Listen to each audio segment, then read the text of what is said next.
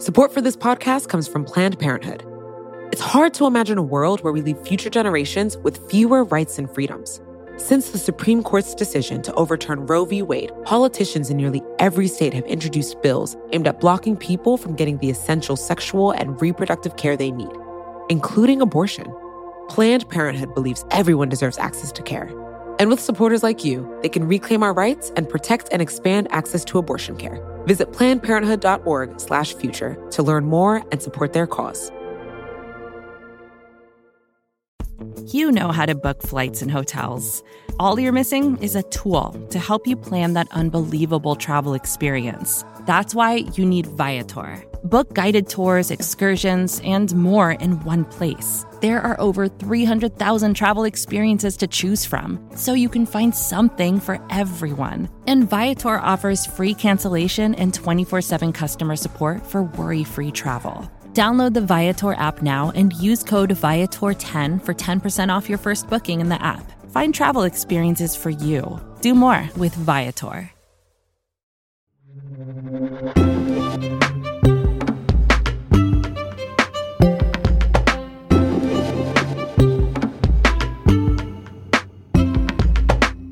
Okay, hot take. Cable news is bad for your brain. They gotta fill 24 hours a day, and we found out the hard way what that means when you've got a president who says reckless stuff just about 24 hours a day. But something strange has been happening in the past few days on the American cable news networks. They have been cutting away from the guy who lies.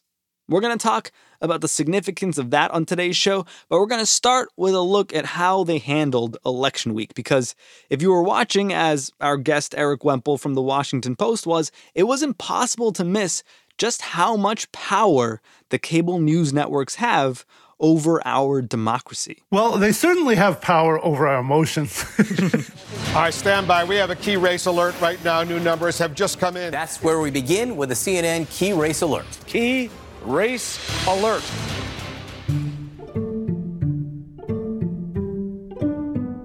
You may be exaggerating it just a little bit because, of course, they're not county boards of elections. But since the county boards of elections are so slow in counting and certifying votes, the networks historically have stepped in to make these calls on races once they feel they have sufficient data. It's official now. NBC projects Florida goes to President Donald Trump. And they spend months and months and months modeling turnout and results for swing states. And that's basically why we tune into the networks on election night, is to see how those swing states are going. It's really, really kind of a unique part of United States media because nobody else really does it. The networks have kind of a monopoly on this situation where they model everything out and they forecast and then they make calls.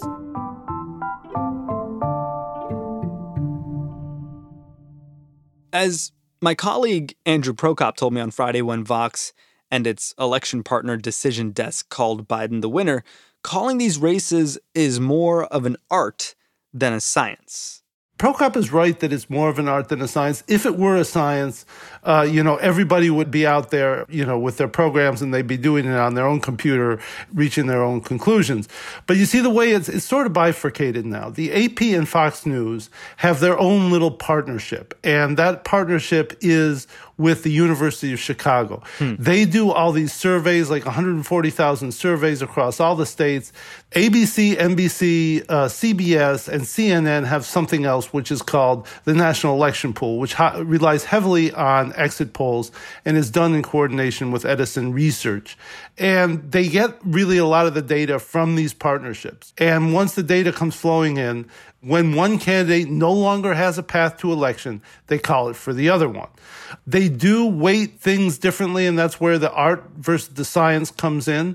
There's no uniform, widely accepted formula for figuring out who's going to win Wisconsin.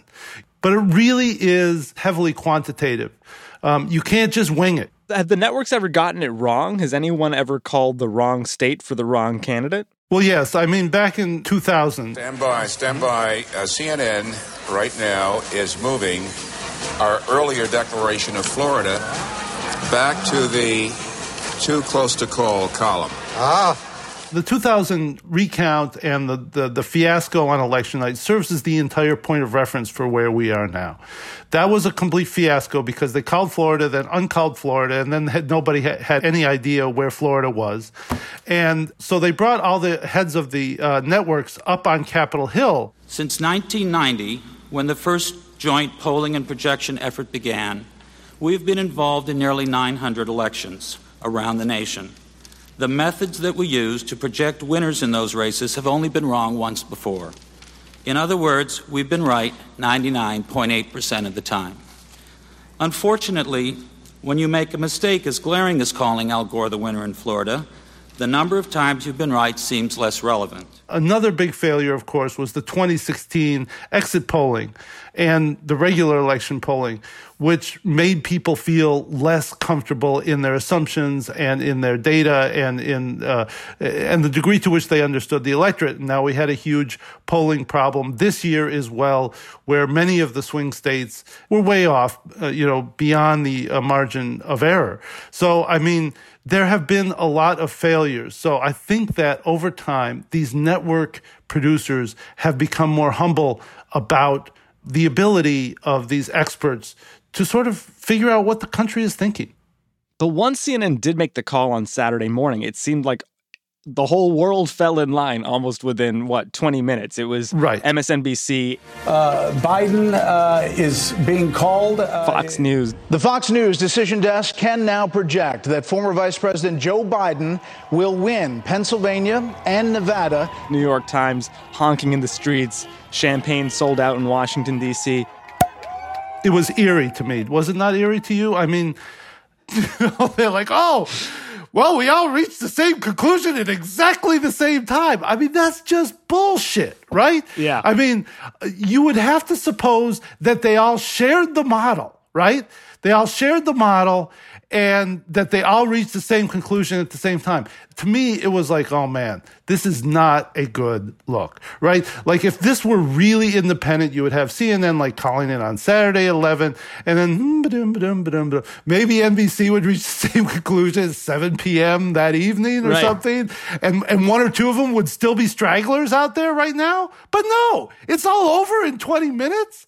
That, to me, struck me as really like, oh, man, this really is a mirage. This is the third mirage. There was the red mirage, the blue mirage, and then the network mirage. And it might not be helping matters as the outgoing guy is doing everything he can to make Americans doubt the veracity of these election calls. I think you're on to something here. This is really an idiosyncratic part of the way we run our country. The networks are sitting there with this process that everybody hangs on.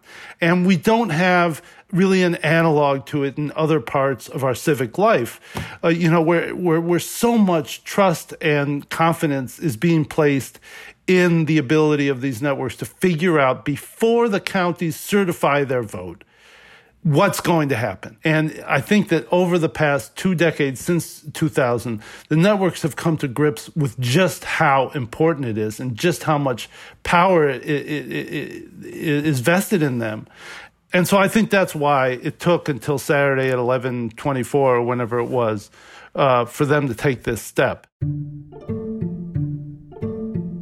Every time we got a new vote, it just reaffirmed that was the pattern. And the idea that Trump is going to overturn this with provisional ballots that are, we can already see have quite a few Democrats in them that traditionally are extremely Democratic. The idea that Donald Trump is suddenly going to win 96% of that vote or something like that, is just the implausibility, I think, just finally reached the critical threshold.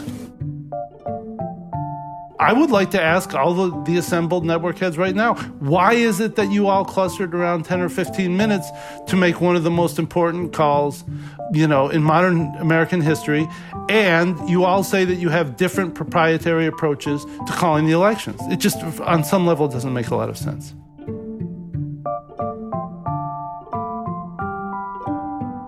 After the break, Fox and Frenemies.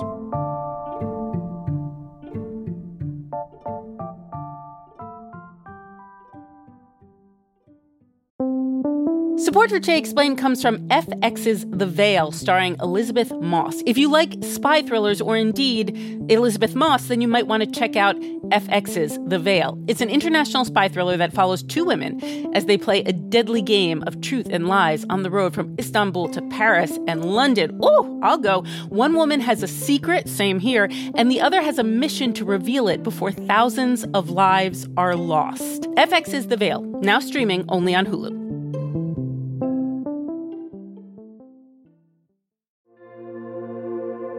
Support for this podcast comes from Planned Parenthood. Your body is your own. That's why Planned Parenthood is committed to ensuring that everyone has the information and resources they need to make their own decisions about their bodies, including abortion care.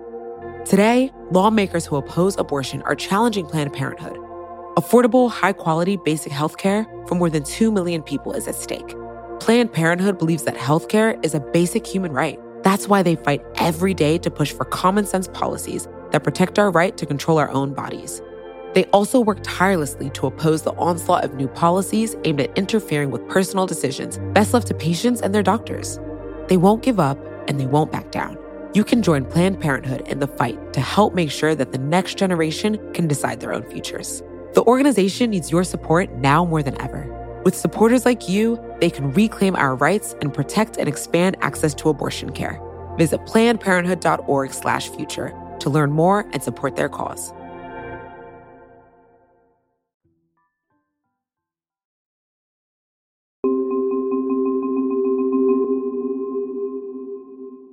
But what is this happening here? Why is Arizona blue? Did we just call it? Did we make a call on Arizona? Arizona, 11 electoral votes. Yes. Okay, time out. This is a big development. Yeah. The Fox News Decision Desk is calling Arizona for Joe Biden. Eric, let's talk about the moment Fox News, emphasis on news, not those opinion dudes who dominate primetime, but let's talk about the moment that Fox News kind of broke up with Donald Trump. It starts with their calling Arizona for Joe Biden, right? Yes, that was 11:20 on Tuesday night that Fox called Arizona and basically threw a big stink bomb in all of the places where Trump and his buddies were pretty much celebrating, high-fiving. How did President Trump react to the Fox News call? Trump reacted viciously, as did his inner circle. They all pounded Fox News to retract the call. And this is what you're getting at, Sean. This is a perfect example of what you're getting at. Why on earth, think about this, why on earth really would they care what the hell Fox News says about Arizona? Ultimately, Arizona is going to decide the vote, right? Unless you believe that somehow Fox News is in the counting room and, you know, making decisions of its own, or that the county Board of Elections has moved its offices to Fox News on the Avenue of the Americas in New York City, then it makes no sense. But they all pressured Fox to retract this. It made that for one of the most dramatic moments of the night as Fox Decision Desk Director Arnon Mishkin came under fire. We're getting a lot of incoming here, and we need you to answer some questions. I'm sorry, the president is not going to be able to take over and win enough votes to eliminate that 7-point lead. It shows that PR is a big part of this, and the other part of it is the degree of ownership that the Trump people feel over Fox News. I mean, after all, if Hannity is basically doing your propaganda for 4 or 5 years, you start to feel as though you own him, right? I mean, really. And so that's what, in my view, this nasty reaction really showed, is that they feel they own Fox News. And that was just the beginning of the fissure between the outgoing guy and the news people over at Fox? I mean, there's talk of this great fissure, but Trump has hated certain parts of Fox News for, you know, ever since Megyn Kelly asked him about his sexism back in August 2015. Yeah. So, you know, he has been inveighing against, you know, the parts of Fox News that have integrity for 5 years. And that includes the polling unit, now the Decision Desk, and, you know, Shep Smith, and all these people who decide that when they get up in the morning, they're going to try their best to tell the truth, and Trump can't abide it. So Trump has been attacking these people for a really long time, and this is merely a continuation of that. I would hate to sit here and assign more significance to this moment than any other. It's just kind of interesting. And he'll always have Hannity and Tucker, but there is significance here because these networks, including Fox, have finally started to cut away from the president when he's spreading BS. I mean, this starts with his speech Thursday night. This speech was a Thursday night, and it occurred during the evening news, so they dipped into it. And then they saw, after about 5 to 7 minutes, how he was lying so much, which was entirely predictable. And all three of the networks bailed, one after 5 minutes and the other two after like 7 minutes. But each, to see the way they cut away, in one instance, Trump was saying, I won Georgia by a lot. Likewise in Georgia, I won by a lot. And I think that was when CBS said, all right, we're out of here. And there, the President of the United States addressing the American people for the first time. Nancy Cordes is with us. There were a couple of statements that the president made. Do you have a fact check? Yes, on a number of fronts, Nora. First of all, they had to basically clean up for the guy, over the next 5 to 7 minutes. And it really is a big job, when you let Trump loose on your airwaves. He creates so many messes, It's like your 8-year-old making cookies, And so the less time you let him run loose on the airwaves, the easier time you have making a more accurate broadcast. And, my argument is that this guy forfeited his privilege of being live on the airwaves many, many years ago. And it's funny you say that because The Onion had a headline after that cutaway from MSNBC that said something like, major networks cut away from Donald Trump 4 years ago when he starts lying. They've been doing it for 4 years. They've been letting him lie. CNN seems especially on the hook on that front. I mean, why did they let it go on for so long? He's been lying the whole time. There are a couple reasons in my view. One is it's simply much more difficult to tape a presidential address, fact check it, then produce a package that you present to your audience later. That's a lot of work, okay? It's much easier to just let the guy go, to seat your panel, have them watch and listen, and then just talk about it later, right? That is so much easier. So I'm not in favor of letting Trump speak live, but that's not to say that I favor suppressing the news. In other words, I don't want news outlets to suppress the fact that this happened. I just think there's a responsible way to report on it. Sure. And the other consideration is ratings. Yeah. When he does this stuff, he's a substitute for actual news programming. And it makes money. It makes money. You're absolutely right. You're 100% right. It makes money. And in the realm of cable news, there is only one metric, just audience. That really is how they keep score. And so it's really important to understanding why they allowed Trump for so long to go live unfiltered. And now if you want to be cynical, you can look at the network's willingness to cut away from Donald Trump or his White House press secretary, as Fox News did this week. We want every legal vote to be counted.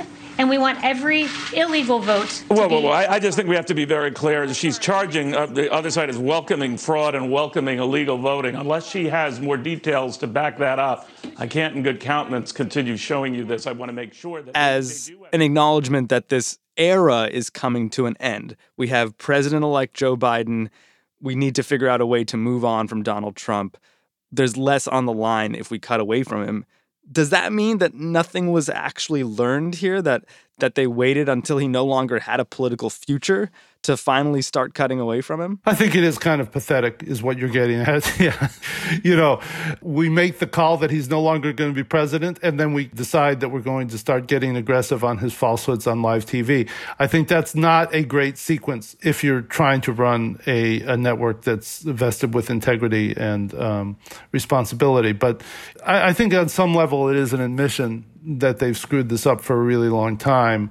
But I will say, too, that I wouldn't want to be in the position of being a network head and having to deal with a president who not only lies, but who also gets on TV all the time.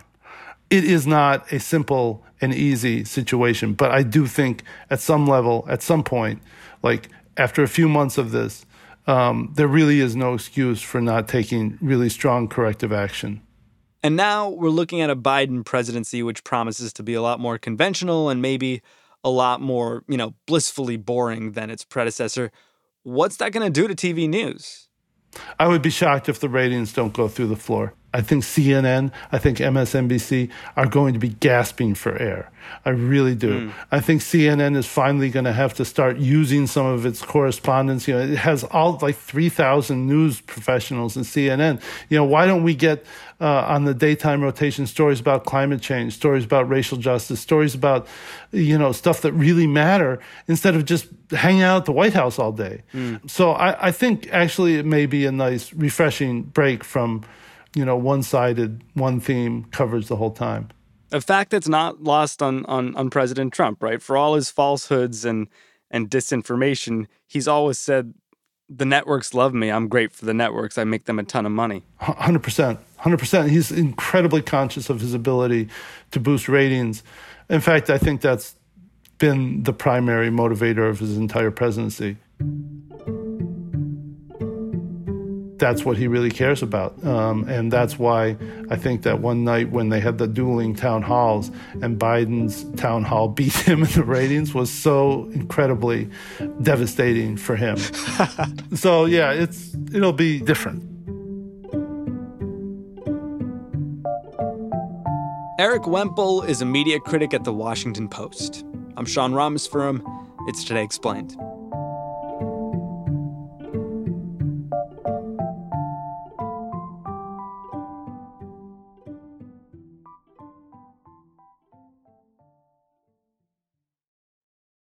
Support for this show comes from Fundrise. Buy low, sell high. It's easy to say, hard to do. For example, high interest rates are crushing the real estate market right now. Demand is dropping and prices are falling, even for many of the best assets. It's no wonder the Fundrise Flagship Fund plans to go on a buying spree, expanding its billion-dollar real estate portfolio over the next few months. You can add the Fundrise Flagship Fund to your portfolio in just minutes and with as little as $10 by visiting fundrise.com/fox. Carefully consider the investment objectives, risks, charges, and expenses of the Fundrise Flagship Fund before investing. This and other information can be found in the fund's prospectus at fundrise.com/flagship. This is a paid advertisement.